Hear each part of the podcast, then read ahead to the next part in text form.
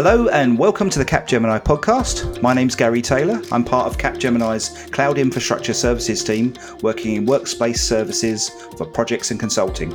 Today's subject is Windows Virtual Desktop, and I'm delighted today to be joined by Alex Birch from Citrix. Hi Alex, can you tell us a little bit about your role at Citrix?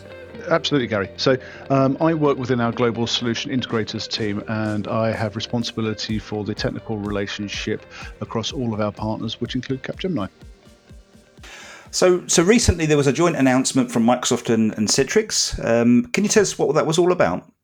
Absolutely. So back in July, we announced that you know that Citrix and Microsoft are going to take that you know relationship that we've had now for thirty plus years, and we're going to make it even stronger. And we're going to do that by joining forces to simplify cloud transformation and to speed the adoption of digital workspaces and virtual desktops to enable hybrid work models.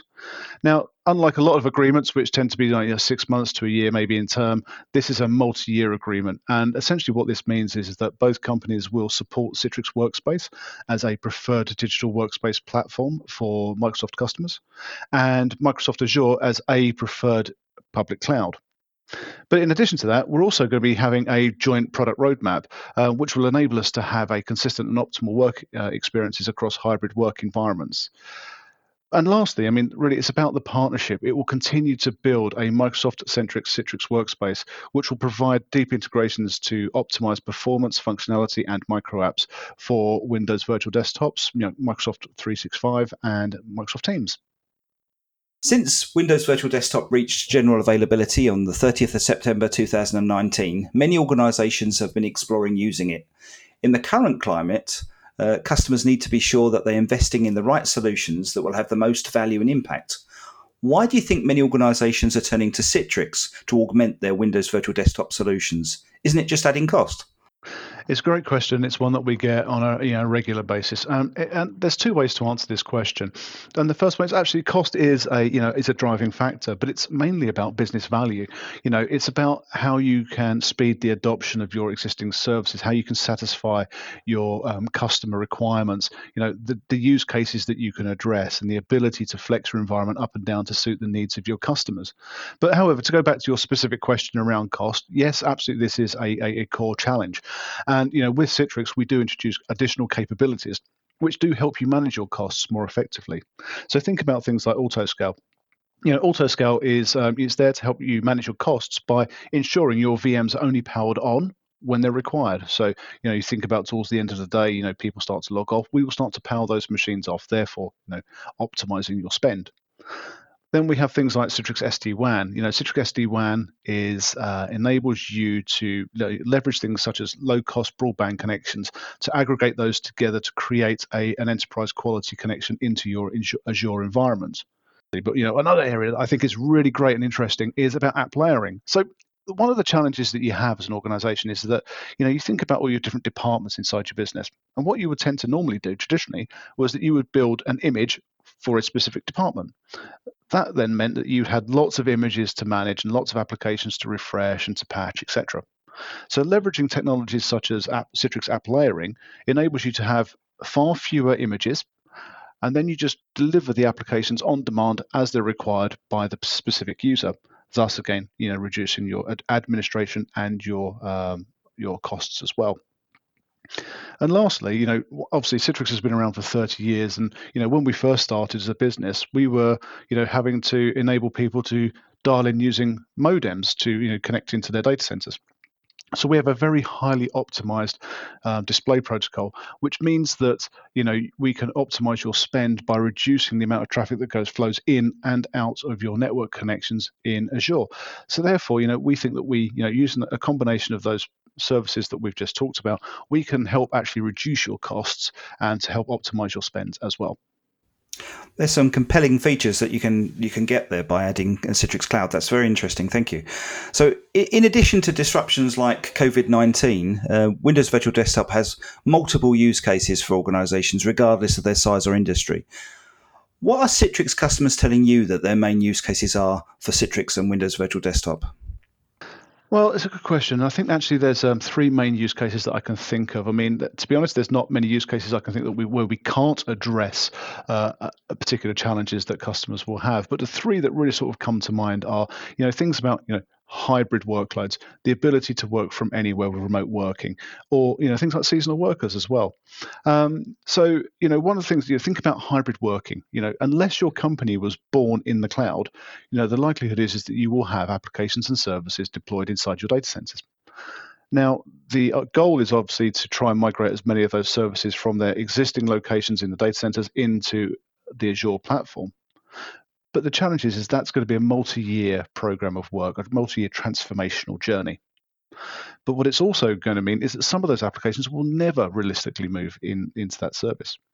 So you need to you need to have a, a solution to that, because obviously, as, as great as W V D is on its own, it is a purely an Azure-based service. So with Citrix, we can connect into your Azure instance, and you know, powered by W V D, we can access your applications and services that are hosted within Azure, but you will need a solution that's going to help you access your applications and services that reside in your data centers. So with Citrix, we can help that, because we enable you to place workloads as close to the um, location of the application as possible, therefore giving your users a really great user experience. Then if we think about, you know, the, the whole remote working, remote, you know, work from home, obviously that's really, you know, a, a top of mind subject for this year. Obviously, it's been a very challenging year for everyone. And one of the reasons that, you know, if you think about the benefit of deploying Citrix Cloud, and I'll give you a couple of examples of a, a customer that had Citrix Cloud already and was already consuming Azure and W V D. You know, when that call came, they had to go work from home. They were able to very quickly, using you know the Citrix tools um, like machine creation services, for example, they could spin up hundreds or thousands of uh, virtual machines almost instantly. You take that same, a different customer with exactly the same scenario, but they have all their stuff on-prem. They have the challenge of actually being able to procure um, additional hardware, potentially, if they don't have sufficient capacity, and they will then have to, you know, install that, you know, supply power, racking, cooling, et cetera. And that's going to take time. So you've got one business there that's very agile, and the other one which is not as agile, simply because of the way that they're deploying their workloads. So that's one great uh, example. But there's one last use case as well, and that's really around seasonal workers. Each one of those scenarios requires you to build up additional burst capacity for a short period of time. So leveraging Citrix with W V D and tools such as machine creation services, we can burst those number of V Ms that are available to you as a business. And then when you're done with that capacity, then, then we can shrink it back down again. Again, it's another example of the flexibility that we give, but also a way that we can help manage your costs as well. Interesting. So so what tools do you and information do you have to help customers learn more about the Citrix Cloud and uh, Microsoft's Windows Virtual Desktop? Well, there's there's a lot of mediums of which you can you go and learn more about what we do. Um, you know, obviously the most obvious places to go and look are things like you know citrix dot com. Uh, you can follow us on you know social media platforms such as LinkedIn, uh, where we are obviously you know releasing a lot of content all of the time to keep everyone informed. Um, But we've also got our blogs as well, where you know you can you can subscribe to our blogs and get the latest and greatest information from us. Um, but if you're a technically minded and you want to understand more about, say, the reference architectures, all you have to do is go and Google Citrix Tech Zone, and on the Tech Zone you will see the latest reference architectures that we have available to help you make those decisions, to help you in that migration planning process. Um, One other area as well, you know, is that within Citrix, we have built a business value engineering team, and they can work with you, uh, yourselves at Capgemini, with, with your customers and with Microsoft, to help really understand what that business value is and to help you articulate that and to be able to show all the benefits that are available to you and to your customers. What do you think the future holds for the Microsoft and Citrix relationship? Well, I think it's going to be a great future that we have. I mean, obviously, we've mentioned that it's going to be a multi-year agreement that we're working, you know, together on. Uh, and one of those, one of those many facets that we're focusing on will be around the joint roadmaps and the tools that we're creating. So we will be looking at, you know, creating tools to ease the migration from existing on-prem lo- uh, deployments to Citrix Cloud, um, and we'll be working on ways to provide an even better user experiences with things like Office three sixty-five and Teams. Um, but what you'll also see in the future is that you'll see, you know, more and more integrations into the new Citrix Workspace with Intelligence platform, enabling you to integrate and interact with um, such things as Teams and Office three sixty-five. So on that, what I would say is, you know, stay tuned. Um, ensure that you, you're following us on the, you know, latest social media platforms, or you know, signing up to our blogs. And you know, if you need more information, then please, you know, I'd say reach out to your Capgemini, your Citrix or Microsoft representative to find out much more about, you know, what we can do together. Thanks, Alex. That was really insightful. It was a pleasure chatting with you today. You can subscribe to the Capgemini podcast on all the usual podcast sites, including iTunes and Spotify. Thanks for joining today's podcast.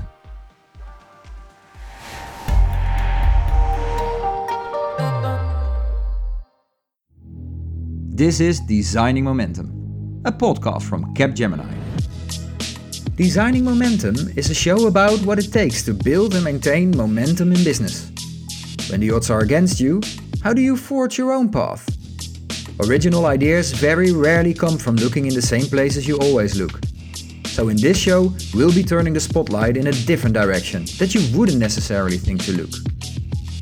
Hosted by me, Frank Wammers, and with the help of Rachel Burford, International Women's Rugby World Cup winner, and experts in emerging technology in sport, we'll be exploring why what goes on in the boardroom isn't so different to what happens on the pitch.